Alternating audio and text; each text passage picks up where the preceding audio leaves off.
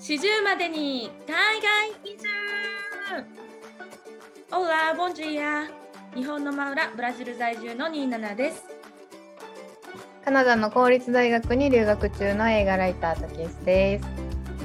海外かぶれのアラサー27とトキエスがお送りします。ポッドキャスト四十までに海外移住へお越しいただきありがとうございます。このポッドキャストでは海外留学国際恋愛国際結婚などのトピックをメインに40代までに海外移住という目標達成を目指して宿泊する2人の姿をウィークリーにご報告していきます。えー、さて、第31回目の始終までに海外移住です。はい、お願いします。あよろしくお願いします。はい、今週はね、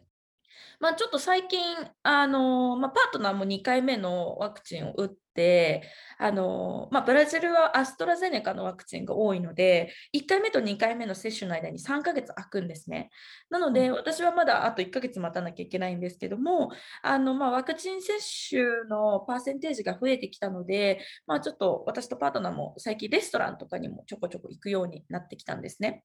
うん、で、あのまあ、そんな中で、あのパートナーのお母さん、まあ、義母が、まあ、すごく義母もねあの彼のチアもあのおばさんもあのすごくあの人脈が広くて、まあ、医療関係者なので2人ともその自分のお仕事で関係でつながってる人の中であの日本人の人とかジャパニーズブラジリアの人を見つけてはあのうちの義理の娘がね日本人なんだけど友達になってくれないっていう勝手にこうなんかね勧誘活動みたいなのやってくれてるんですよ。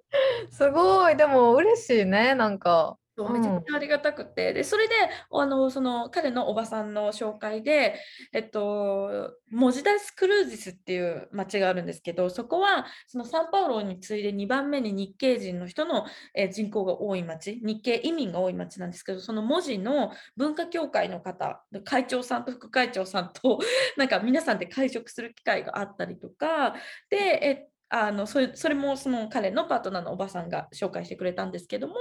えっと、今回また今度義母が自分が持っているそのアーキパンクチャーの、えっと、クラスの生徒さんで、えっと、私たちと同じ町に住んでる女性で、えっと、日系人の女性を見つけて あの彼女に早速あのこう私の娘がねなんだけどって言ってでそのあの先方さんとやり取りをすることになって、つい先週の土曜日ですね、その彼女と彼女の旦那さんと私と私のパートナーで4人でご飯を食べに行ったんですよ。うん。うん、いいねうん、でそれがすごい、あのー、よくてですねブラジルのそのなんかちょっと郊外のレストランってあの池があったりとか庭になんか見たことない鳥がいたりとかなんかこうあのインスタに上げてた鳥？あ、そうそう、なんか謎にちょっとなんか背丈が50センチぐらいある、なんか謎のな、なんて名前の鳥かわかんないんだけど。なんかあの27があのねインスタグラムに上げてた鳥はなんかちょっと27の方を見てゆっくり去っていくみたいなめっちゃ面白い動画で 見た時笑った本当にあの鳥なんかここ最近のインスタの投稿で一番いろんな人から反響があって、これなんて鳥なの？とか、なんか、やっぱアジア人の人からメッセージ来たんですよ。多分みんな見慣れてないみたいで。見たことない。うん。もうで、まあそんな感じでなんかね、庭中に鶏がいたりとかして、すごく開放的で気持ちいいレストランが多くって。で、まあそこでご飯を食べたんですけども、まあなんか、彼女は日系2世って言っていいのかな？えっと、お父さんは多分大人になってから日本からブラジルに移民してるんですね。なので、はいはい、お父さんはポルトガル語喋れないんですよ。ああ、なるほど、日本語だけ。完全に日本人で、えっと、日系の企業でこちらで働いてらっしゃる。で、お母さんは、えっと、日系人なんですよね。だからお母さんは日本人で移民してきたまあ、要は彼女のおじいちゃんおばあちゃんが移民してきてお母さんが生まれてお母さんはブラジルで生まれ育っているので見た目は日本人なんだけどパーソナリティはブラジル人。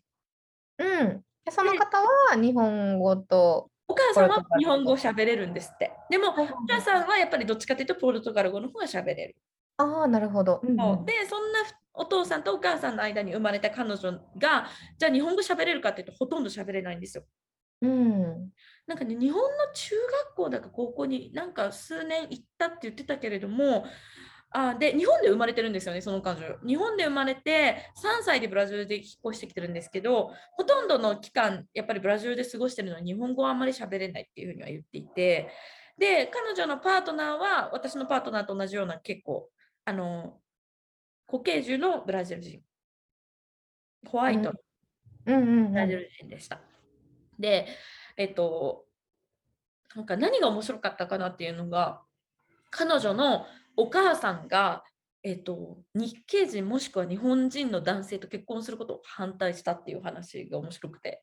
えー、なんでやろうそう、私ね、ちょっとそれ、あの、詳しくまだ話が聞けてないんですよ。っていうのは、その話は義母の方から聞いてたんで、本人から直接聞いたわけじゃう。ないんですけど、うんあの日本人もしくは日系人の男性と結婚するのを反対されてて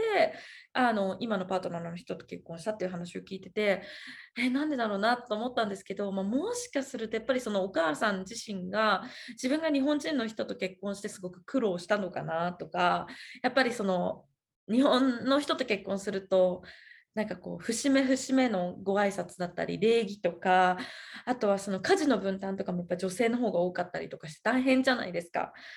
だからなんかそういう意味でお母さんがすごく苦労したからすごく反対したのかなもしくはその日本人の男性と結婚したら日本に帰っちゃう可能性があるからそれが嫌でとかまあいろんな理由が考えられるかなと思うんですけどちょっとぜひそのそういった話もねいろいろ聞いてみたいなと思ってあの、まあ、またね彼女たちとあのハングアウトする機会があったらいろいろインタビューしてみたいなと思ってます。うん、でもよかったね。なんかその人脈がどんどんどんどん広がっていく感じで。そう、本当にありがたくて、で、その、その彼女とその彼女の旦那さん、お二人とも英語が結構堪能な方々で、で、特に旦那さんの方はヨーロッパの企業で働いて、フランスの会社に勤務されているので、あの、会社の同僚も皆さん、あの、ヨーロッパ圏だったり、北米の、あの同僚が多いので、社内雇用語が英語だから、やっぱり彼もすごく英語を喋られるので、あの、コミュニケーションがすごく楽で、ポルトガル語じゃないので、あの、いいなって思いました。私もこう、素直にいろいろ話せる。で、彼女も日本語をそんなに喋らないけど、やっぱ日本のカルチャーはもちろん知っているので、あの、そこら辺でコミュニケーションが取れて楽しかったですし、あとはその、彼女のお父さんとぜひ話してみたいなって思ってまあす。そうね。そっか、でも27がブラジルにいて、あんま日本語使うことないよね。私たちのこのポッドキャスト以外で。そう、ないのよ。だからこのポッドキャストが本当にありがたいチャンス。本当にありがたい。本音でね、話す感じの。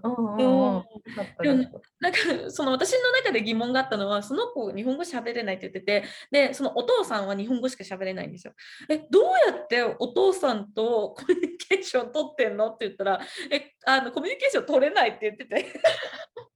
どうしてんのやろえなんかなんかミスター・ビーンみたいな感じなんかな家で。片言喋らずでに。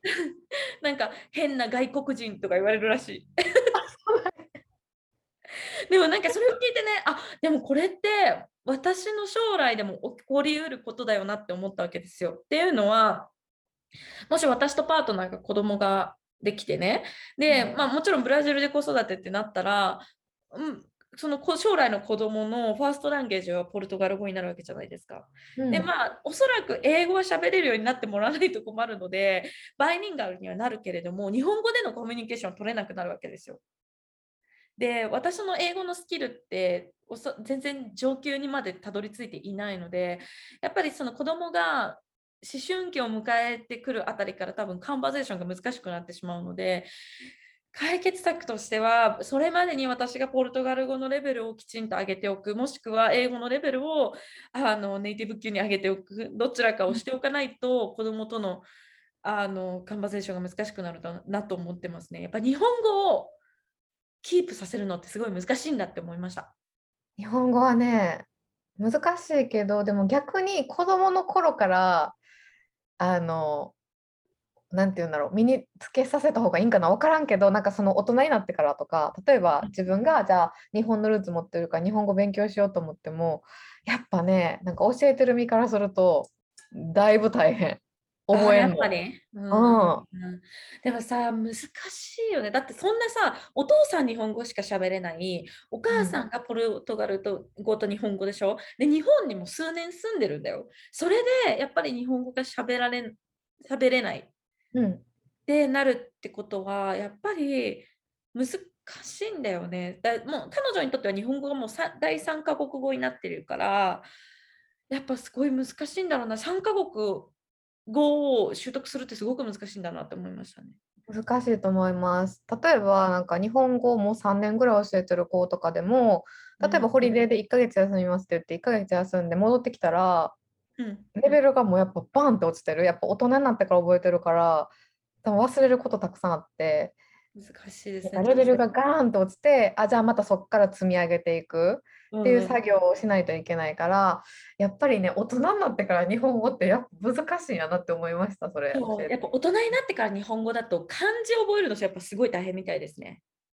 あとカタカナが多分一番大変やと思う。その英語の耳で聞いてるから、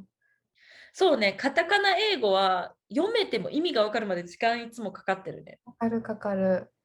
なんかこういう意味みたいな感じパートだから。うんそうパートナーが今やってるゲームがなんかその日本日本のゲームだと思うんだけど、うんいオンラインでいろんな人とつながってやるゲームなんだけどさあの舞台が日本だからなんかカタカナでアパートとか出てくるわけで、うん彼はもう日本ひらがなカタカナ読めるのでアパートって読めるんだけどアパートが何を意味するか分かってないのうん。でそうそうそうそう。うん。でアパートメントだよって言うとああみたいな。ほんまにそう。そういうのがいっぱいある。カタカナの授業やからめっちゃ面白い。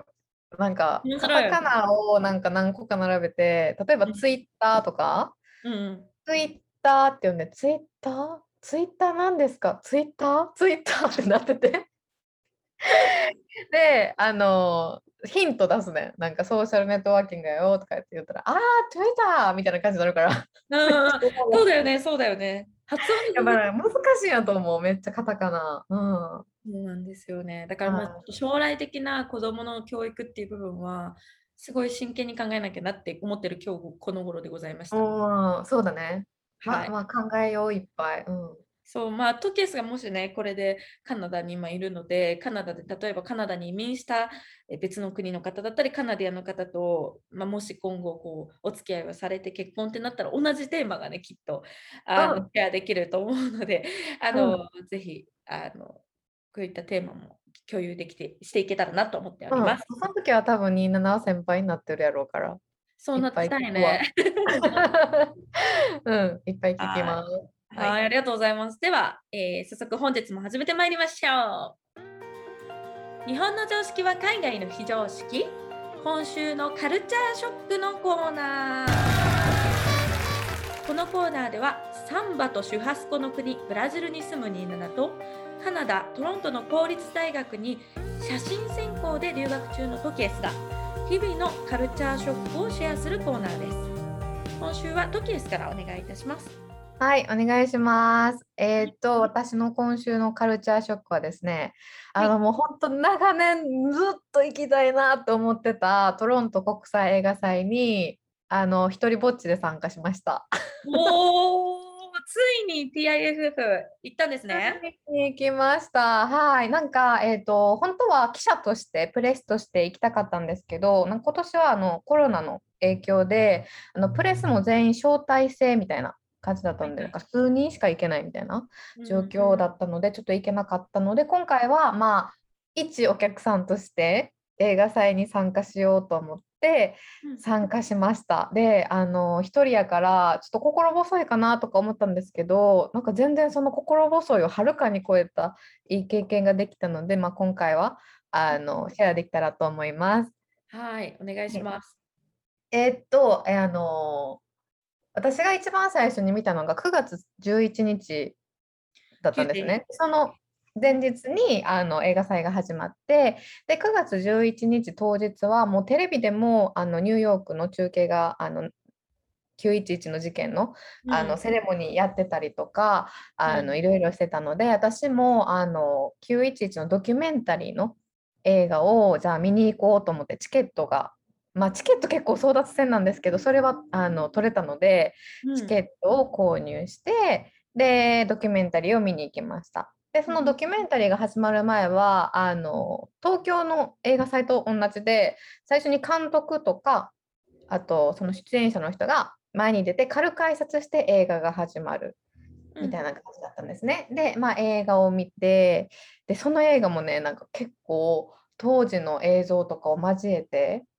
なんかいろいろすごい考えさせられた内容だったんですけどその後に、まあ、実際のビルの中にいた生存者で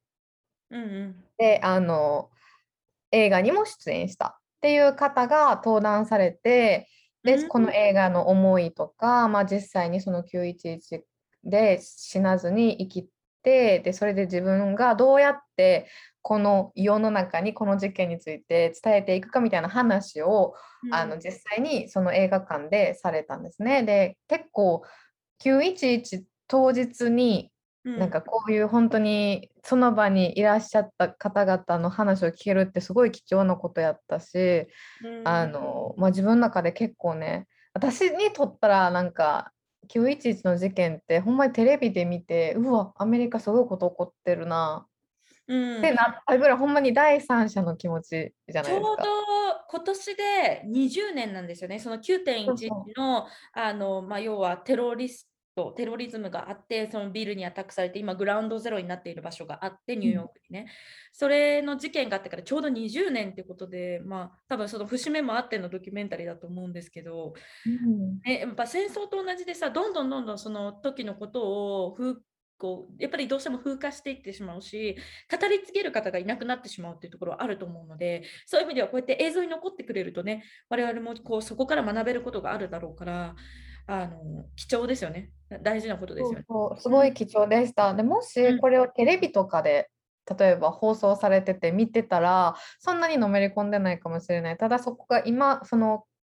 9月11日で劇場で実際にその生存者の方が登壇されてっていうその空間をあの経験できたことってめっちゃ貴重やったなと思ってそれがまず一つすごいいい経験やったんですけどうんうん。でもう一つがえっとあちなみにそのトロント国際映画祭えっと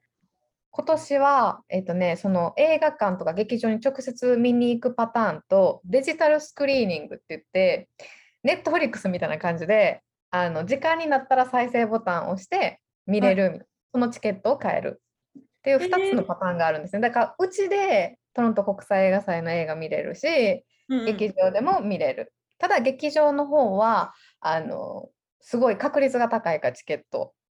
だから取れないこともある。うんやっぱりその座席をさ、2つうん開けてとかだから、なんていうの？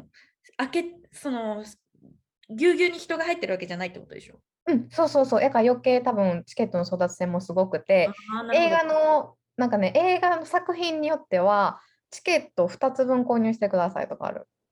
あ、ブロックごとに購入してくださいあーなるほどね。とかね、ある。ただでもすごいほんまに、あの、例えば、えっと、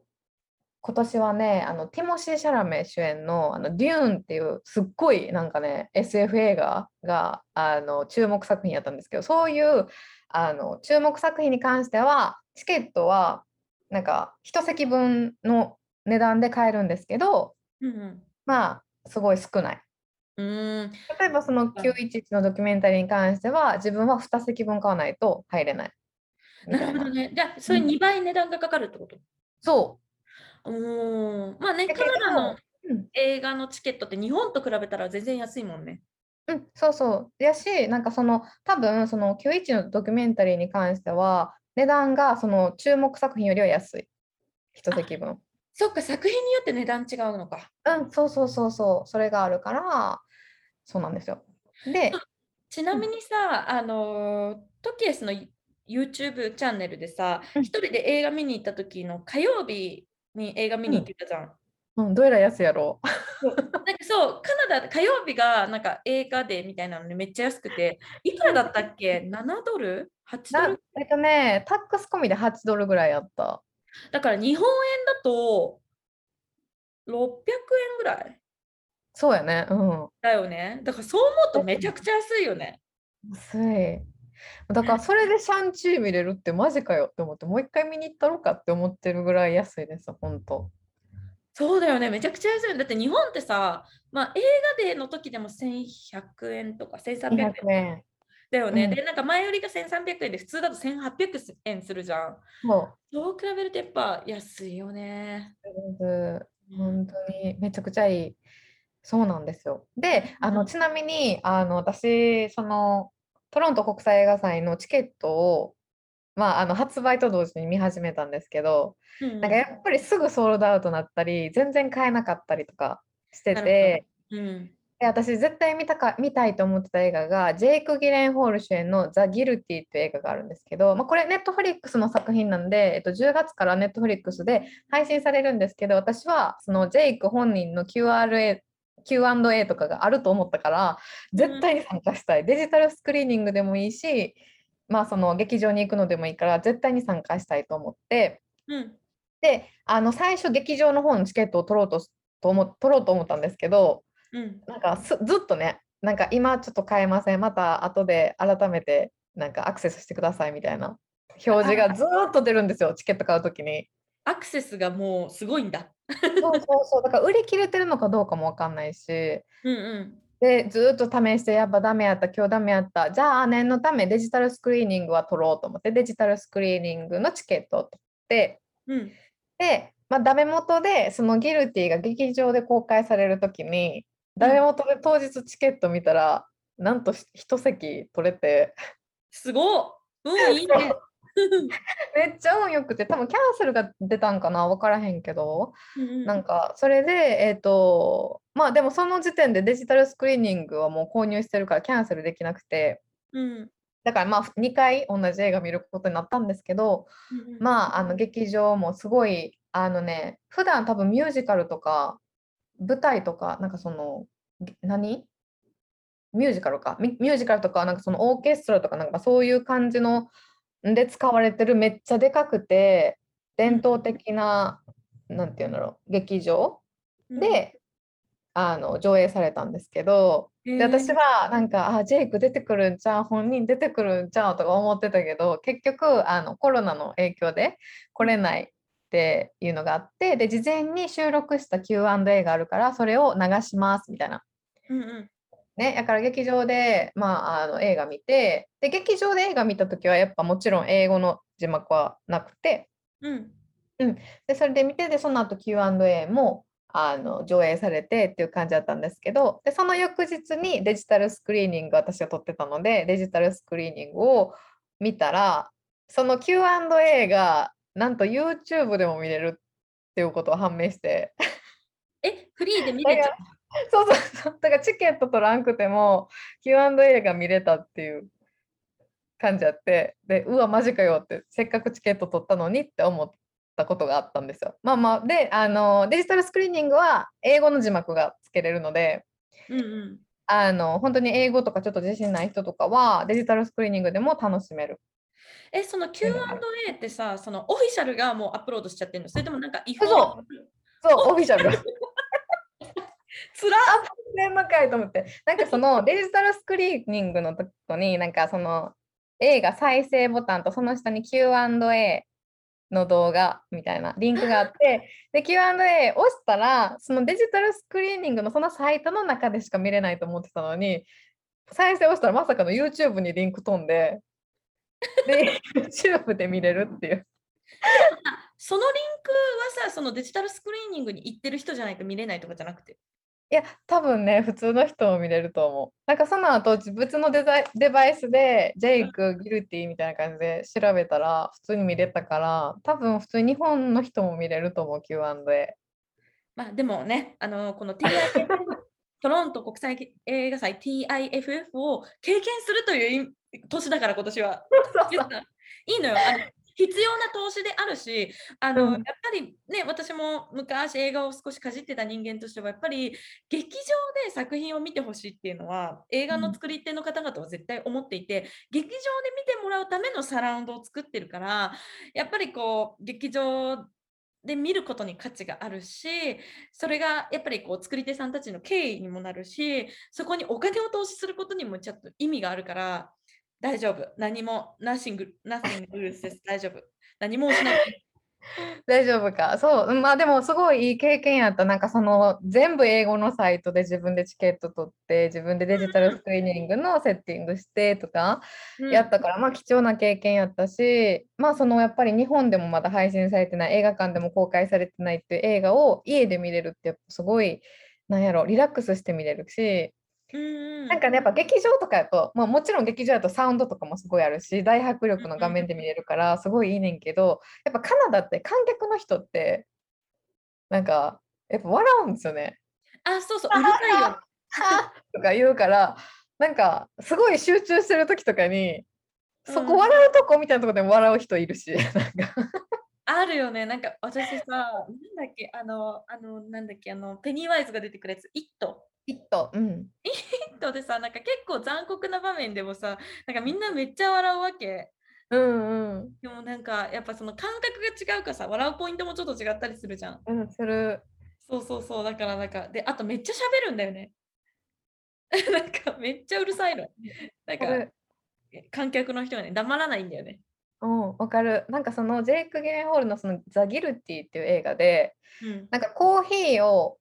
なんかね入れようとしたんやけどコーヒーが全然なくてコーヒーないんかよっていう感じでで砂糖の蓋開けたら砂糖もないみたいな。うん。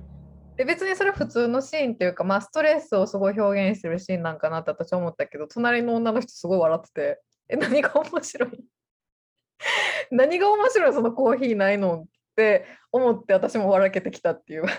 なんかえ、なんかあるんかな？そういうなんか暗なんか暗喩的な意味が。あるんかな？なんかまああの物語としては911の電話のコールセンターの人やねんそのジェイク・ゲレンホールが演じてるのが。うんうんうんうん。でいろんな人から電話かかってきて、まあ、ストレスはむっちゃストレス溜まってもうコーヒー飲もうって言ってコーヒー飲もうとしたらコーヒーがなくて砂糖もない。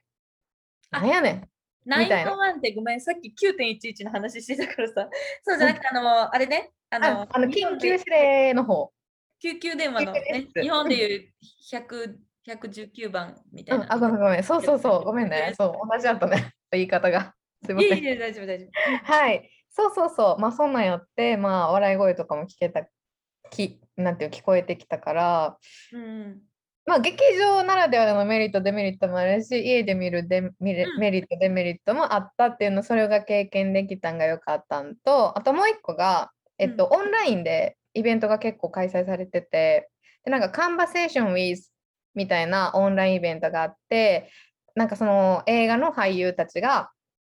その、なんやろ、ライブ配信でインタビュアーの人と、なんかインタビューを、まあ、そのままファンの人たち、チケット購入したファンの人たちが見れて、で、質問もできるみたいな。なんか質問っていうチャットがあって、そこに質問をどんどん書いていけるみたいな。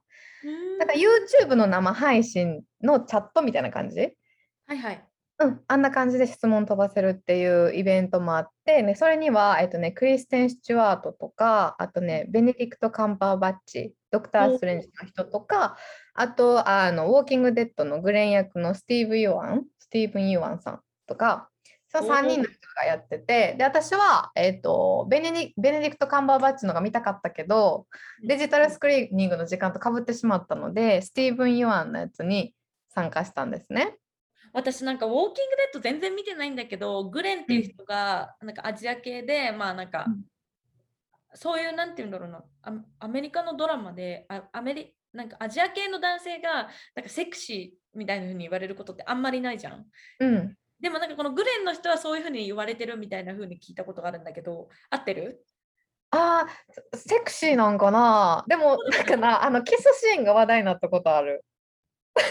どんなキスシーンなの？私、ウォーキングデッドだから見たことないのよ。あの、アジア人、なんかね、ウォーキングデッドってゾンビ対人間というよりは、人間対人間の怖さを描いてるんです。そのなんかゾンビの世界で。はいはい。うん、なんかその人間も狂っていくから。なるほどね。なるほどね。そうそうで、そういうのをメインに描いてて、で、私も正直、あの、グレンが一番好きやったんです、キャラクター。うん。なんですけど、まあ、そのグレンがいなくなったシーズンから見てないんですよね。なんか結構早々に死んじゃうんだよね、確か。あ、うん、結構残んねん。あそうなんだ。そうで私もあのすぐ死ぬやろって思って見てたんですよ。なんか 大体なんかそのなんか今まで見てきた映画ってアジア系の人すぐ死んでたイメージあったからそう、そうなんだよね。なんかうん当て馬的な役が多いんだよね。そうやけどもう全然生き残ってでなんかすごいねあの紳士的行動もするしめちゃくちゃ人気あったと思います。うーん。うん、でまあセクシーっちゃセクシーやったんかななんかねキスシーンがねうん。あなんかザなんかねそこはね日本人のキャラクターか忘れたけどその、うウォーキングデッドのキャラクター。でもザ日本人みたいな感じでなんかすごい誠実に対応してる。うん。そう女の人に対して。キスの時も別に自分から行かへんみたいな。だからなんかそうアメリカのキスシーンと全然違うキスシーンやったんですよ。え、そのキスシーンが話題になったっていうのは、いい意味で話題になったの？それとも、なんかあのトークショーであのうん。ネタにされてた時はうんこの時初めてキスしたの？とかめっちゃ言われてた。司会者の人に。これがあなたの人生のファーストキスかみたいな。だったの？とか言われてた。そうそれがめっちゃ面白かった。なるうんほどね。そうオープンそうまあそのイベントに、まあ、参加した私もグレーン好きやしでこの人最近あの「ミナリ」っていう映画であのアカデミー賞にノミネートされてた受賞したのかな？受賞したか忘れたけど、まあ、あのノミネートされてすごい大きな話題になったんですねそのアジア人の俳優でノミネートされるってことが今まであんまりなかったからあ、それは、えっと、主演男、なんかそうそうそうそう主演男優。優そうなんです。はい、すごい。うんす。ごいよね。なんかそれもあって、で、私もダメ元で、まあもうね、質問なんてめっちゃ投稿されるんですよ。バーってファンの人がいるから。うん私も、まあ、チャンスがもしあったらと思って、うん、あの日本の国旗の絵文字バーっとつけて、えらい、えらい。大丈夫アピールと思って、そうそう。で、それで質問投稿したら、まあ幸いのことに質問読まれて、すごいよね。えだって、す。ごい大興奮して、私、あのその質問をあの動画に撮ってたんですけど、それ速攻に7に送って、興奮した状態で、なんか LINE がピョーンってきて、やばいみたいな。なんかそういうなんかね、オンラインでもなんか興奮するような、そういう奇跡も起こった映画祭でしたね。だからすごい良かったなっていう。だから来年はね、もっともっと参加したいなと思います。今年はちょっと学校もあったから、時間が取れなかったりとかもあって、うんうんあれだったんですけど、うん。ね、なんか前ちょっと話してたけど、やっぱりボランティアとかもあるので、そういうので参加したりとかね、それでもしかしたらそういう映画業界の人脈が増えたりとかするかもしれないもんね。そうなんです。うん。それで、だからちょっと、ももしできたら来年、なんかその写真、まあ、フォトグラファーとして参加できたらなって、なんか結構ね、ボランティアで写真撮ってららっしゃる方いらっしゃったので、うんうんまあ、その枠に入れたらなとは思ってます。で、ちなみにその国際映画祭の様子についてはめっちゃ短いんですけど、YouTube に上げたので、まあ、気になる方はぜひ、あの映画好きのカナダ留学という YouTube やってるので、ぜひそこでチェックしてもらえたらと思います。はい、映画好きのカナダ留学っていうチャンネルですね。んはいありがとうございます。あの、うんちなみにあの、まあ、世界三大映画祭っていうのがあるじゃないですか。ベルリン、うん、ベネチア。うんで、トロントが3つ目か。うんで、えっと、ベルリンも行ってたよね。ベルリン行った。ね、ベルリン国際映画祭も参加してたから、じゃあ、あとベネチア行ったら全部制覇になる。そう、でもうちもう一個めっちゃ行きたい、ずっと行きたいって思ってる映画祭がスペインにあって、シッチェス映画祭っていうのがあって、もうね、ホラー映画満載。めっちゃ行きたいんですよ。大体いいホラー映画とかすごいそこで出品されてて、うんうん、だからね、ちょっと、ね、なんかあのクエンティン・タランティーノとかもお忍びで行ったりしてるらしいです。えー、いいじゃん、そういうのとかね。あとなんかニューヨークでさ、あの、そのなんだろう、単管系の映画祭ですごい有名なやつなかったっけ？サンダンス？サンダンス？うん。あれ、あニューヨークか。うん。とかもさ、やっぱりそこから話題になる作品がすごく多いからさ、やっぱこう単管系とかインデペンデント系の作品の人ってみんなそこに応募するイメージがあるから、ニューヨークとかだったらね、トキエスもアクセスがトロントからだと行きやすいと思うので、もしね、なんかチャンスがあったらぜひそういうのも YouTube でも、はいポッドキャストでもシェアしてもらえたらなと思います。はい、そうなんです。ありがとうございました。はい、ありがとうございます。うんはいじゃあ次、27いきましょう。はい。はい、じゃあ今週の私の、えーカルチャーショックなんですけれども、ちょっとお仕事についてのアップデートがありましたと。で、まあ、ちょっと前も話したんですが、私、お仕事をあの、まあ、いくつかしてたんですけれども、メインでやってたお仕事が、あの日本時間に合わせて朝3時からあの働いてたんですね。ね、辛いね。そうなんです。で、まあ、その朝3時から働いてた仕事を要は今回辞めましたっていう話なんですけど、えっと、そのメインでやってた仕事を始めたのがちょうどね、去年の3月ぐらいだったんですよ。で、まあ、どういう経緯だったかというと、あの、まあ、カナダから私が帰国したのが2019年の11月頃で、でそこからね、ちょっと大手の、えーリクルート系のね、あの会社さん、大手の2社があると思うんですけど、えっと、R で始まる、R か。で、R ですね。うん。で始まる会社さんと M で始まる会社さん、有名なあの日本の2大リクルート企業があると思うんですが、新卒向けのね、それの M で始まる会社さんの方のあの支社で、まあ、原稿を書く仕事をあの短期でやらせてもらってて、まあ、その仕事が終わるぐらいで、まあ、本当はその仕事終わり次第ブラジルに来るつもりだったので、ブラジルでできるリモートの仕事を探そうっていうところで探して見つけた仕事だったんです。なので応募したのがちょうど2020年の1月ぐらいで、働き始めたのが3月ぐらいっていう感じだったんですけれども、まだその応募したタイミングではまだみんな新型コロナウイルスについて全然意識がいってない時期で、まあそのね、ちょうど武漢とかで流行り始めた時期だったと思うんですけれども、全然蔓延していなくて、あのまだその頃ね、リモートワークっていうのが、あの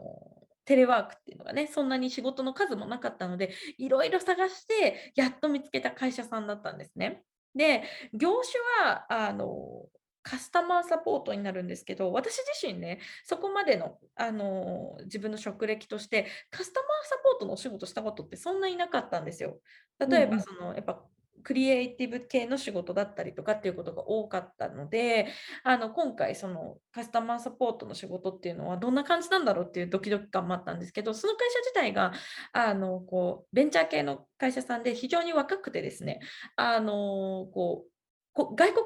籍のスタッフさん、えーと例えばドイツ人の方とか、えー、とそういうヨーロピアン系の人が多かったりとか社内公用語が英語だったりとかして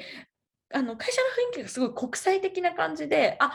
この英語をキープするのにもすごくいいなと思ったんですね。で社内の Slack のやり取りも全部英語とかだったので、あいいなと思って入社したんですね。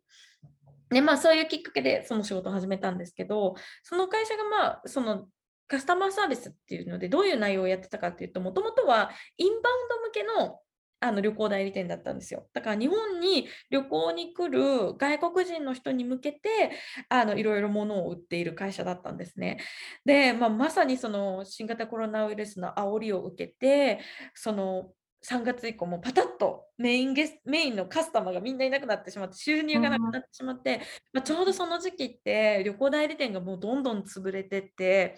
あもう私も働き始めたばっかりだったので使用期間で切られちゃうかなって思ってたんですね。で自分自身も3月にブラジルに行く予定だったのをあの引き延ばしていつ行けるか分かんないという状況だったのであー困ったなと思ってたんですけど、まあ、そのありがたいことにその会社が、えー、と日本の大きなある1個の会社のグループ会社にえ所属していたので最終的にそのグループ会社に吸収されることになったんですよ。はいはい。なので、その吸収されるタイミングで、それまで私がやっていた業務とは全く違う、全く違う業務をやることになったんですね。まあ、それが去年の、まあ、夏前ぐらいから、まあ、そういう全く違う業務をやることになりましたっていう感じだったんですね。でも、まあ、全く違うことだし、その大手の会社さんに吸収されたことで、より日本体質にの会社さんになってしまったんだけれども、まあ、さっきも言った通り、あのコロナの状況下で、ホワイトベアさんだったかな、名前ちょっと覚えてないんですけど、結構有名な代理店さんとかもあの潰れてしまっていたりとか、航空業界もね、あのうん非常にギリギリの状況だったのも分かってたし、まあ、有名な温泉地の旅、ね、有名旅館が次々と閉業されたりとかっていうところもニュースで見ていたので、そんな中でやっぱり雇用を守ってくれたその会社あにすごく感謝してて、まあ、その私たちをそのススタッフを全員ねその大元のあの大きい会社さんの方に吸収できるように掛け合ってくれたのは上司なんですよ。だからそういう素敵やね。うん。そうされるタイミングで何人か切られる可能性ももちろんあっただろうけどあのそうじゃなくて完全に吸収することを、まあ、条件に完全に、まあ、吸収合併あの要はベンチャーの企業としてグループ会社でいたのを、まあ、完全に買収されたっていう感じになったんですね。なので、あの会社がやっぱりその雇用を守守ってくれたことにすごく感謝していて、まあ、ただ、その分ね、環境がすっごく変わって、国際的な雰囲気はなくなり、まあ、あとルールがすごい増えたんですよ。それまでは割と自由な雰囲気だったんですけど、あのこうこう休みを取るルールだったりとか、働く時間のルールが増えて、まあ、私たちっていうよりは上層部がすごい大変そうだったっていう感じだったんですけれども、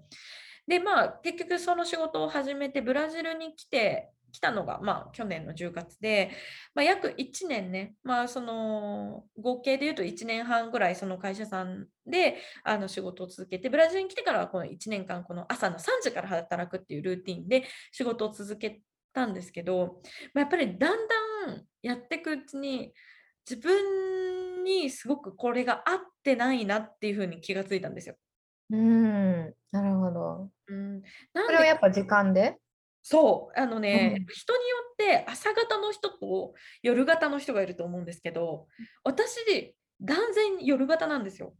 はいはい。だから朝早く働いて仕事をするした方が効率的にできるっていう人ももちろんいると思うんだけど、私の場合は頭働かないし、朝3時から働いてしまうと、やっぱどうしても昼間にあのナップタイムがないと、あのその後ずっと起きてられない？で、どうしても体調を崩しがちになってしまって、で、じゃあ今度それでお昼にお昼寝するじゃないですか。そうすると夜ちゃんと寝れないから、その睡眠のサイクルがちゃんと守られてなくて、で、それが続くとね、メンタルに来ちゃうんですよ。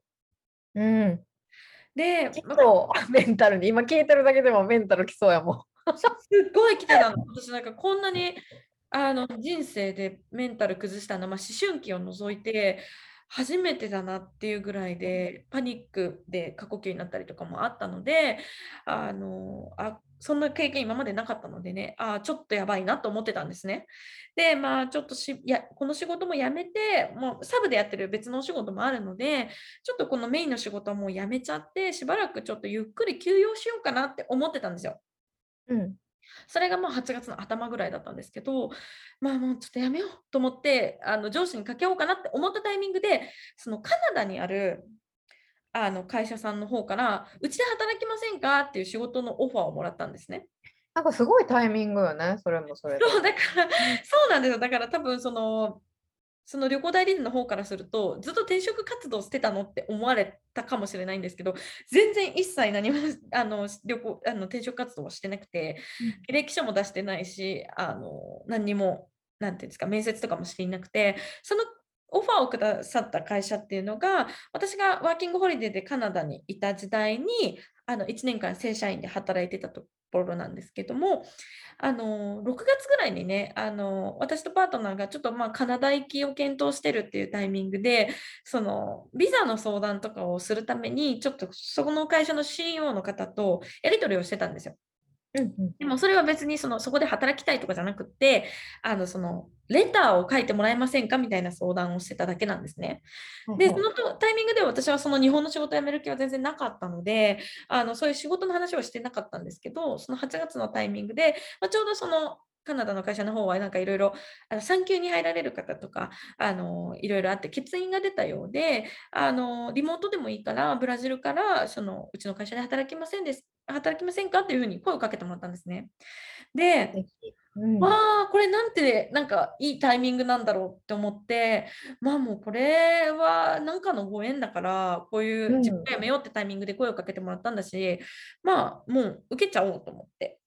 巡り合わせよねめっちゃ。そうでなんか一応やっぱり国外だからあの社員契約っていうよりはあの、まあ、同じく業務委託みたいな形になるので1年ごとの契約になるので、まあ、1年とりあえずやってであのやってる間に産休の方が戻ってくると思うのでそのタイミングでもしかしたらもう任期満了で終わっちゃうかもしれないしもしかしたらまあその後も継続的にっていう風にはなるかもしれないんですけど、まあ、でも1年で終わってでもまあいいかと思ってあのやることにしました。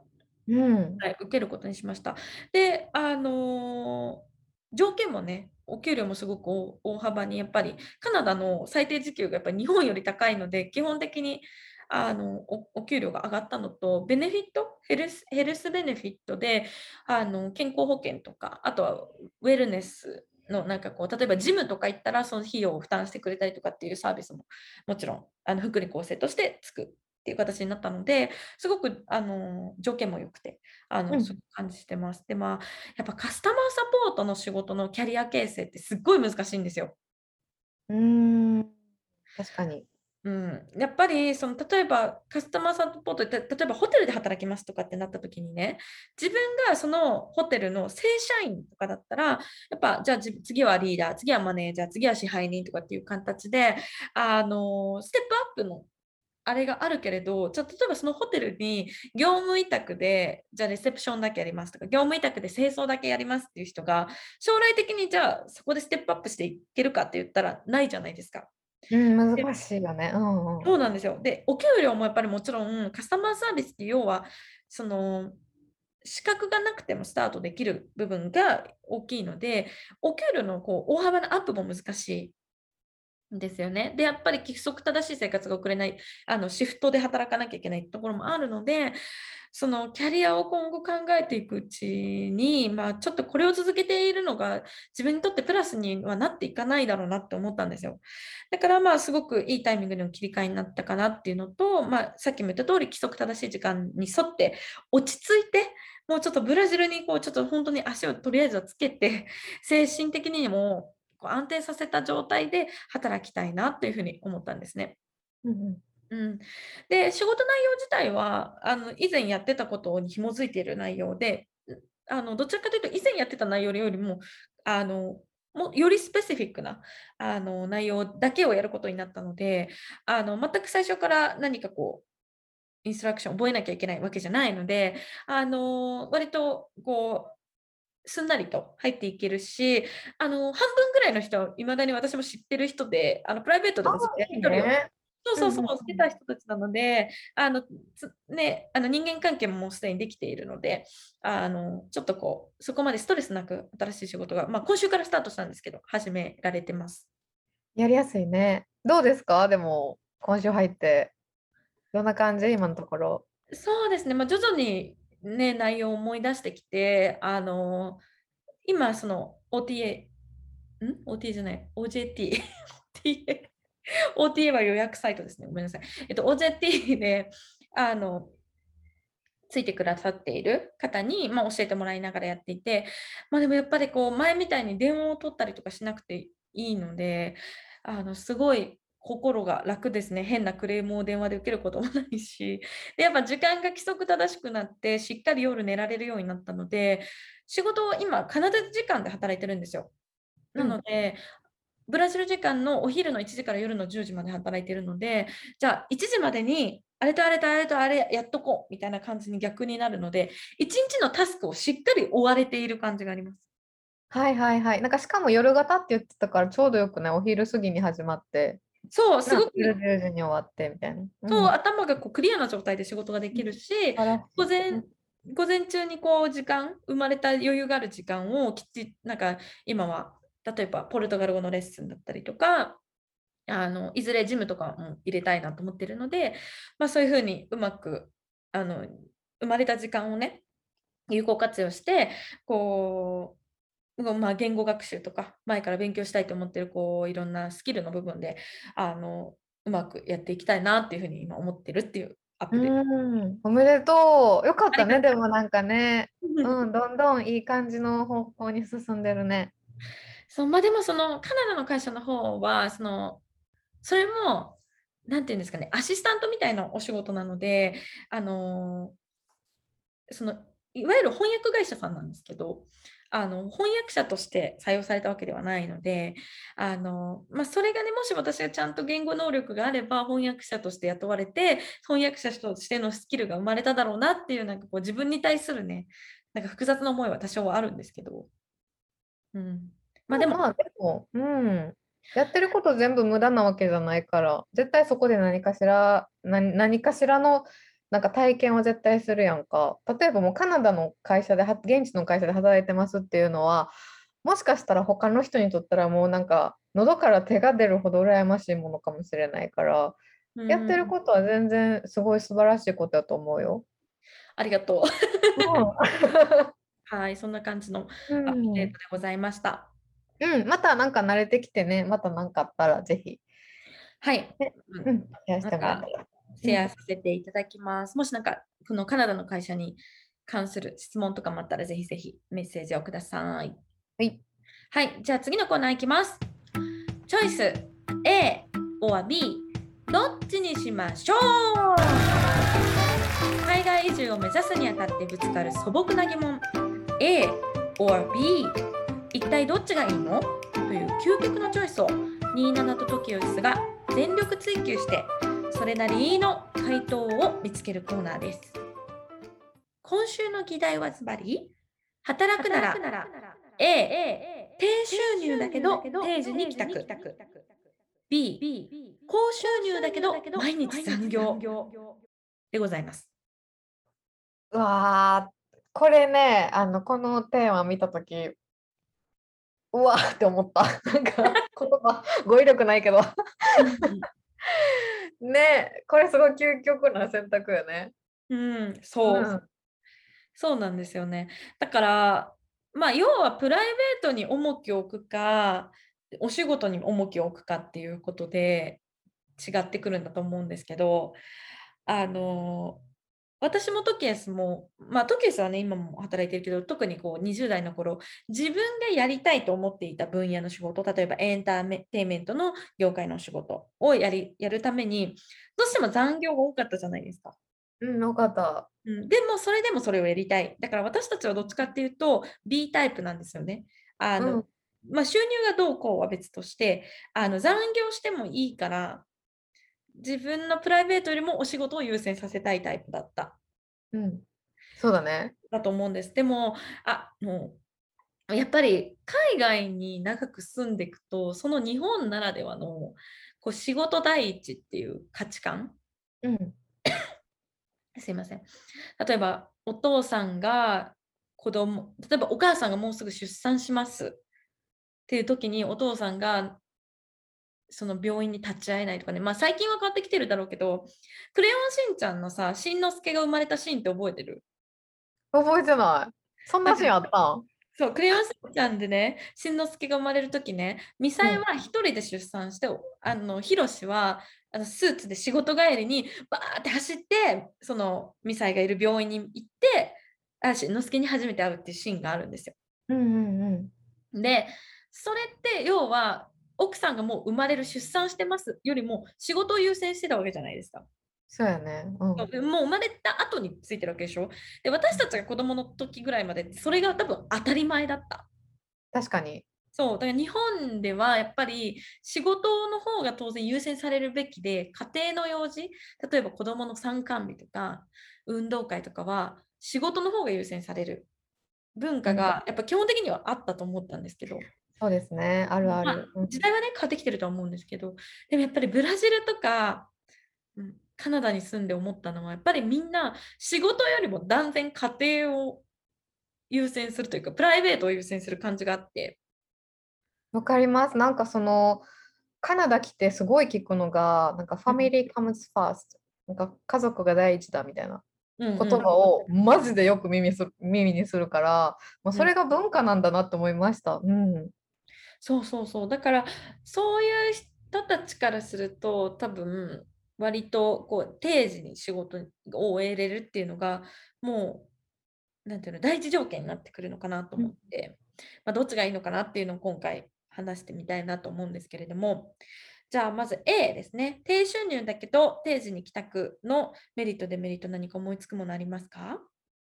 うん、定時に帰宅できるってことは、やっぱそのその分ね、なんか自分に時間作れたりとか、趣味の時間とかも増えるからいいのかなとは思いますね。やっぱ時間のイメージが強い。最大のメリット、これの。うん、確かに。うんね、家族とのコミュニケーションを取る時間だったりね、あのーこうリフレッシュする時間がなかったりしますよね、これないとね。うんうんうん。うん、だから他のメリットなんかあるかな？まあ、さっきその私のカルチャーショックのコーナーで言った通り、働く時間が不規則だったり長かったりすると、本当に心と体に直に影響が出るんですよ。うん。うん、だからやっぱりルーティンワークで9時5時で働いてちゃんと帰れる人の方がやっぱりいいのかなって思います。あのヘルシーに暮らせるのかなって思いますね。うーん、確かに。それはそうね。うん、はいはいはい。逆に今度その A パターン低収入だけど定時に帰宅の、えーデメリット思いつつもなりますか？うーん、例えば趣味に時間は割けるけど、例えばね、自分の趣味がすごいピアノとかだったりすると、うん、高いピアノとかは手出せないよね。やっぱ低収入だから。そうですね。そう、だからその趣味を突き詰めていく部分でお金がかかる趣味に関しては手を出せないっていうのはあるよね。確かに確かに。あとはやっぱりこう、ね、今回その定時に帰れて高収入だったらそれはもちろん言うことないんですけどね。うん。今回はね、えー低収入だけど定時に帰宅か高収入だけど毎日残業って話なので、なので、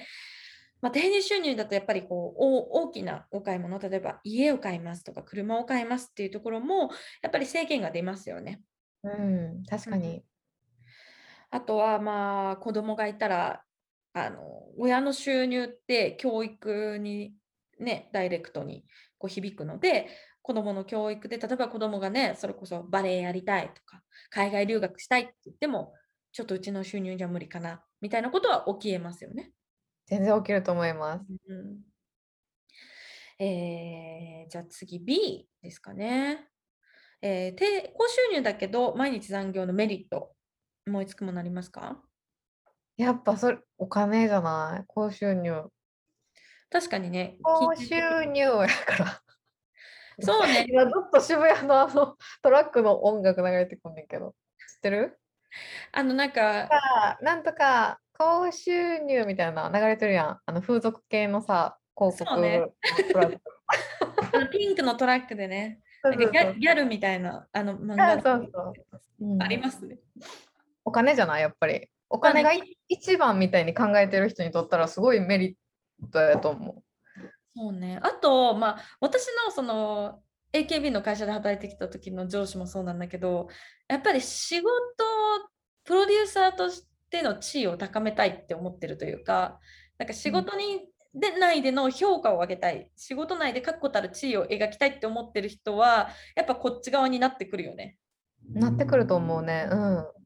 時間仕事に充てる時間が多いからこそ、まあ、評価も上がっていくだろうしあの逆を言うと、まあ、そういう働き方をしないとやっぱそういうある程度の業界エンターテインメントの業界とかだと難しいのかなそう上に行くのは難しいのかなと思ったりします。はいはい。そうね。そうです、そうです。うん逆に高収入だけど毎日残業のデメリット。えっとね、これ、毎日残業したことある身から言うと、うん、自分があの壊れる寸前までわからないです。なんか自分がストレス溜まっててもちょっとしたストレスでもやっぱり働かなとかこれせなこれせなみまあ言うたらワークフリックみたいな仕事中毒みたいになるとうん。ストレスとか食欲とか二の次になっちゃう。それよりプロジェクトのことそれより自分のキャリアのことってなるからうん。ふとした時にめちゃくちゃ体調悪くなった時にやっと気づく。そうね。で、なんかうんさ、日本の会社とかってさ、じゃあ辞めますって言った後にさ、辞めるまで1ヶ月とか待たなきゃいけないじゃん。うんまあ、なんか有給と消化とかで、まあ、そこはうまくできるかもしれないけど、私も今回のその旅行代理店の方の会社に辞めますって言ってから、1ヶ月ぐらい働かなきゃやっぱいけなくって。で、なんか、その言い出すのがギリギリ、なんていうの、自分の精神がもう、もうちょっとで決壊しますの直前に言ってしまったから、そっからの1ヶ月結構やっぱきつかったのね。だよね。うんでもなんかカナダとかだと、2ウィークノーティスとかでいいから、あ、そうなんや。もう辞める2週間前とかに言う人が多いからさ。やっぱなんかそういう、なんか、でもそれを経験した時にやっぱ人って、そう、トケスが言言ってる通り、あのギリギリまで自分でも気づかないし、ギリギリまでアクション取れないんだよね。で、最うん悪アクション取れない人も多い。うん。うんほんまそうだと思う。潰れていった人とか、やっぱエンタメ業界多いと思う、若い人に。多いよねだ。から、急にこんくなったけどどうしたんやろうと思って、まあいろいろ聞いてみたら、急にやっぱりね、倒れたりとか、もう精神的にやばくなったとか、鬱なっちゃったとか、やっぱ聞くし、やっぱそこまで分かんない。自分がそのあストレスかもこれって思っても行動にやっぱね移せないよね。なんかうんこれでもストレスって言ってるか甘いかもしれへんなとか言い訳休みたい言い訳って思われるかもしれへんなみたいな考えがやっぱ一番に来るからうん、なかなかね行動起こせないよね。そうですね。それはあると思います。やっぱ仕事中毒になっちゃうと思う。うん、高収入やったら余計。確かにね。うん毎日残業でね、ストレスも多かったら、やっぱり過労死の危険性もあるしね。まあ、うんあともちろん家族と時間が取れないっていうメデメリットもあると思います。はい。えちなみにトキエスのその育った環境はその親が定時に帰ってくるお家でした？それともなんか残業が多いお家でした？定義定時は絶対なかった。あそうなんだ。じゃあ割とこうは働く時間が長い感じだったねあのー自営業なんですね、うち実家。あなるほどなるほど。ビジネスやってるのね。うん。そう、あのーかといって高収入なわけじゃないんですよね。わかる。なんか別にうん。長くは、なんかオーナーだから長く働かないといけない。かといって働いた分の対価が返ってくるわけでもない、自分がオーナーやから。あそうね。エンプロイエンプロイだったら働いたらその分さ時給ないし残業手当がつくけどオーナーさんはそういうわけにはいかないもんね。やっぱビジネスを持ってる人はね。やっぱ自分が店舗を持ってたりした場合、やっぱその売り上げに絶対かかってくるだろうし、だからね、うちの家は基本的に、まあ、夜むっちゃ遅い時間にご飯食べるから、なんかね、やっぱりね、どっかで親が帰ってくるまで食べれないうんみたいな、暗黙の了解じゃないけど、別に食べてもいいんやと思う。ただでも、子供とかからすると、やっぱ親待たなあかんっていう考えがすごいあったから、ご飯もすごい遅かったし、うんだからね、A のデメリット、B のデメリットも両方持ってた家庭やったかな。なるほどね。はい。うんそうそう。うん。うちはね、そうやった、27は。うんう。ちはあのお父さん公務員だったので、で、公務員終わった後も、その、なんていうんですかね、ほあなんか、大きい企業の方に、なんか、ある程度の役職をつけて働く、まあ、今であ天下りっていうか、天下っちゃダメなんですけど、天下りじゃないんですけど、まあ、そういう、あの、仕事の評前職の評価があって、まあ、ある企業で働かせていただくことになったんですよね、ある程度の役職で。なので、割とこう定時で帰れてたイメージですね。時間はきっかりしてたと思います、公務員なので。うんうんうん。あ、じゃあいいね。じゃあ結構、家族の時間も結構あった感じかな。そう、でも、その、結構、あちこちに父が行かなきゃいけなかったので、あの単身赴任多かったです。ああ、そっかそっか。うん、まあだから、うん、そうね。うんだから私としてはやっぱり定時に帰ってくる方がいいのかなって思いますけどね。でももう金銭的なところは難しいですね。これ結論難しいな。どっちがいいんだろうん、なんかね、私この選択2つとも見たときに、う。うんどっちもなんかデメリットの方が多く感じちゃったんですね。っていうのも、うん定時がまず嫌、私。多分、2時に帰りたい時だってあるし、夜遅くまで働きたい時だってある。だから定時っていうのがもともと自分の中でメリットじゃないなっていうのがまあ第一印象だったんですよ。あもうフリーランス脳だね。そうそうそう。なんかもうこんこの日は朝早く目覚めてすごい気持ちいいからじゃあ朝6時から働いて2時に終わるそれがベストとか自分のか、なんか覚醒してる状態で働くのがベストやから私だから定時がすごい苦痛やった思い出があるんですよね。たとえ定時で帰れても。例えば定時で帰れても月曜日から金曜日までじゃあ9時から5時。うん、うんでももし5時前にめっちゃ大切なことがもしあったとして。でもそれは会社を休む言い訳にならない。自分のプライベートのことだから。っうん、てなった時にすごいストレス感じたんですよね。なるほどね。うん、だからこのなんかファミリーカムズファーストじゃないけど私うん。プライベートカムズファーストやから、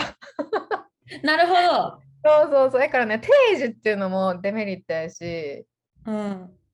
毎日残業で、まあお金もらえるんやったらいいけどお金もらえへんくて残業してる人なんていっぱいいるやんか。それすごいデメリット。だってさもうこのなんか選択肢がそもそもなんかこの選択肢の概念を壊してしまった方がいいのかも。だから結論はなんかこうトキエスが言う通り、プライベートカムズファーストがいいんじゃないでしょうか。そう。だからお金多分ね仕事からあのお金を儲けるっていう考えが多分少なくなってきてるんだよな最近。そのやっぱファイヤーだったり投資してお金とか株でお金うんとか物を売ってお金にするとかブログしてお金にするとかやっぱ考えがどんどんなんか時代によなんか時代の変化によって考えも変わってきてるからそうね。風の時代になったからね。だからなんかその じ時給で稼ぐ時代ってもう終わってくるんやろなってすごい思ってるすごいね。おということは、この選択肢した肢自体がちょっとこう、オールドなこう、なんていうの、固定概念だね。今思ったけど。なんかニーナナが考えてくれたのなんか申し訳ないけどそうなんか私、これ見た時ねにねそう思ったんよ。これはね、単純に Google で、なんか、い二択みたいな、なんか二択の選択肢をいっぱい調べるみたいなので、ググったやつだから。はい、じゃあそうですね。うん。じゃあ結論。あの固定概念に縛られるな。プライベートカムズファースト。それでいきましょう。はい。だからその何時までとか定時とかそういうところを気にせず、まあ収入の方法も時間で働くのではなく自分の能力で働いて収入を得て、そうすれば時間にもこだわらな、えー縛られないし、えー自分のプライベートも優先できる、家族との時間を優先できるっていうことですね。まさにそうだと思います。はい。時代の変化に頑張って食らいついていきましょう。いやほんまによもうほんま必死ですよこっちはもうね古い人間としたらね。そう、だって私たちの世代ってさ、多分私たちが20代の時ぐらいまではもうその古い価値観だったじゃん。うん。やっぱなんかさ先輩が帰るまで帰られへんそうそうそうそうあったやん。あないやん今。もね、だから今やっぱこう2015年以降やっぱ YouTube とかがバーって広まってきて働き方の価値観がやっぱすごく変わったのでこうちょうど今の30代以降の人たちって自分のベースが仕事ってこういうもんだよねって思ってたベースが今バリーンって崩れてる時だと思うの。崩れてるけどでも自分が持ってた概念がやっぱり出てくる。何もするにも出てくるからうん難しい時代に生まれたなってめっちゃ思います。やばいね。だからでもうんついていかないとね、やっぱここで取り残されちゃうと、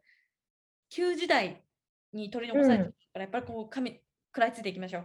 うん、でもさなんかその YouTube のさ、まあ、両学長とかさなんかめっちゃ信信者みたいに毎回言ってるけどなんか両学長とかもさうちらより年上なわけやからそれで概念崩して若い人たちにメッセージして今はこういう時代だからってやってる人もいるからやっぱ年齢もううちら難しい時代やなって思うよりも年齢関係なくとりあえずついていけってか感じなんかなって思うよね。うんそうね、本当そうだね。ちょっとなんか思いがけず自分の固定概念が知れた謎のチョイスの回になりました。ありがとうございました。ありがとうございました。はい、では最後のコーナーに参りましょう。映画ライタートキエスによるおすすめ映画紹介。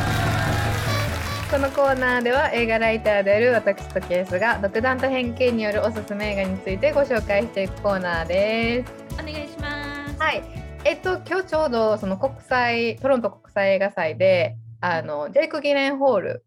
主演のギルティの話をしたと思うんですけど、いこの映画って実はデンマークのザ・ギルティあえっとごめんなさいザ・ギルティが現代で放題はギルティなんですけど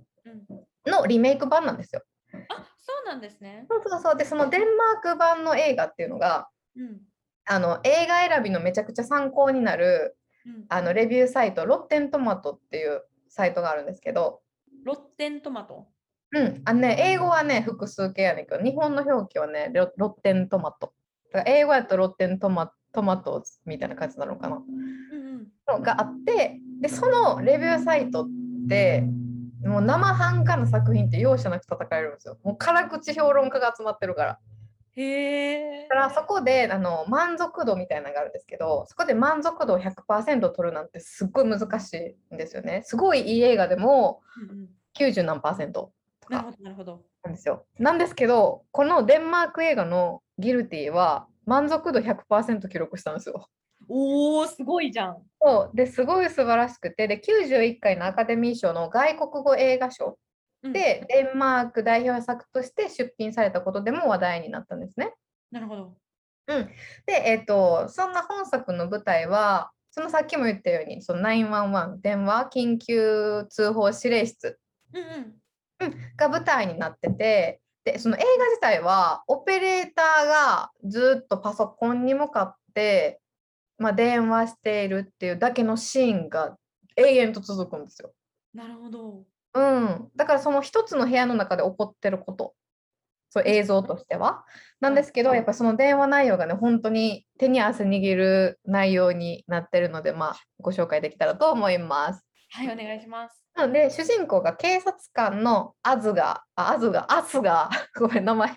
デンマークの名前、アス、アスガーっていう人なんですけど、これってそのオリジナル版とそのさっき言ってたジェイク・ギレンホール版で主人公の名前も違うの、あ、違う違う、違うよ。うんじゃあちゃんとデンマーク版のお名前デンマーク版を今回は、はい、ご紹介しますね。で、えっと、警察官の名前がアスガ。で、彼はある事件をきっかけに、ちょっとね、あの、まあ、すごいね、表舞台で活躍したんですよ。そのけ現場に行ったりとか。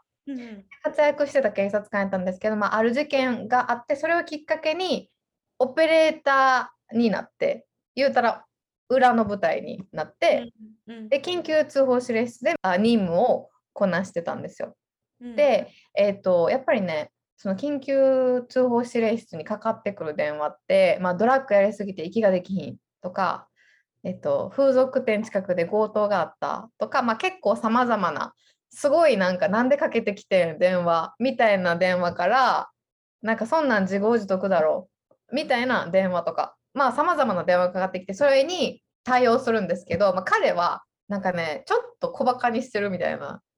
態度で対応するんですよ。お前それ自分の自業自得やんみたいな態度で電話を受けるんですよ。だから言ったら、もう自分が一線で働いてたから、電話の仕事嫌いなんですよ。そうそうなんでそうしてんねん。そうで でなんか、まあ、そんな中ある女性から一本の通報があるんですね。はい。でまああの電話取ってみるとその女の人はなんか子供に話してるみたいな口調で話してくるんですよ。うーんだからアスガーはあまた酔っ払いがかけてきよったって思ったんですけどうんなんか次第になんか電話の内容がその一緒にその女の人が一緒にいる人物に知られないように電話その911にかけてるって知られないように怯えながら子供と話してるように見せかけて電話してるみたいなうん。ことにアスガーは気づくんですよ。でそのやっぱ今にもその誘拐されそうやっていうその恐怖に耐えながらうん。なんか話してるその女性の声とかうん。あとその電話越しから聞こえてくる車の音とかを頼りに、じゃあアスガーはその女性を救出せなっていう気持ちになって、まあ、救出に挑むんですよね。で、彼はやっぱもともとその表舞台で活躍してた警察官やからうんなんかねその時の血が騒いだんかオペレーターとしての任務だけじゃなくて他の指令室に電話で指示したりとかなんかちょっとねどう超えた対対応をし始めるんですよやっぱ警察官やから。はいはいはいはい。うん、で、まあ、上司から「いやそれはお前の仕事じゃない」みたいな「それを俺らに任せてくれ」とか怒鳴られたりとかするんですよね。うんやけども彼はもうなんとかその女性を助けなっていう思いでうん勝手に別のオペレー室に一人でこもってその事件に集中し始めるんですよ。結構あの自分勝手っちゃ自分勝手な人そうめっちゃ自分勝手な んですよ。で、まあ、次第に女性と話していくうちにこれもほんまマジかよみたいな真実を知ることになるんですよ。なるほど。うん。まあそれは映画で見てもらったらと思うんですけど制作費はもうめっちゃ低いやろなって思うほど、まあ、アスガーが話してるシーンしかほぼほぼ映ってないんですよね。そっかそっかそうですよね。うんうん、なんですけど、まあ、彼のその冷や汗とか苛立ちを隠せない表情とかなんか物に思わず当たってしまう姿とかに、まあ、見てるこっちにも結構焦りが伝わってきてでもうほんまに思わずねなんか息するのも忘れてしまいそうな衝撃的な結末もねもうすごいいい映画やったんで、まあ、ぜひ見てもらえたらと思います。はーいなんかあはい、れですね主演の人にカメラが向いてる時間が長そうだからさ主演の人の技量をすごい試される作品になりそうだよね。本当に本当にそうででその今回ね、そのネットフリックスで、えっと、10月1日から独占配信がスタートされる、そのジェイク・ギレンホール版のリメイク版のギルティうんは、えっとね、今回その私、トロントの Q&A 見て思ったんですけど、今回その映画はコロナ禍で撮影されたので、ああ、なるほど。監督は、えっとね、バンの中から、言うたらワゴン車の中から、 Zoom のカメラとか、いろいろコンピューター置いて、遠隔でその指令出して、撮影現場で。なるほど、なるほど。で、そうそう、遠隔で監督してたんですよ。その主人公はオペレーター室でコンピューターの前で、うんなんかいろいろ電話一本で、まあ、事件解決に挑む作品なんで、言うたら監督も言うたら同じようなシチュエーションで映画撮ってたんですよ。そういうことですね。なるそう、ほどだからすごい面白くて、で、うんあとジェイクが言ってたのは、もうカメラが、いやもう自分の息でカメラ曇りますやんぐらい近い距離で撮影されてるんですよ。この Netflix 版は。表情がアップで撮られてるので、もう彼のね、表情の演技すごいなって思ったので、ぜひ Netflix 版もチェックしてもらえたらと思います。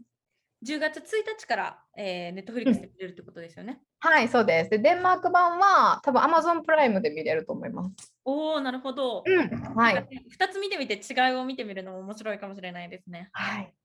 はいぜひ楽しんでもらえたらと、はい、思います。ありがとうございました。はい、ありがとうございます。ということで、今週の四十までに海外中はここまで。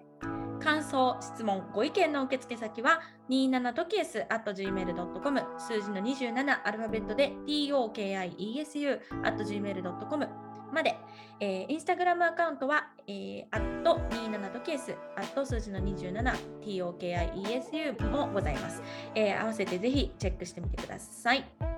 ぜひよろしくお願いします。はい、では、えー来週金曜日朝8時にまたお会いしましょう。ボンフィナウジセマーナ。Have a good weekend! バイバイイ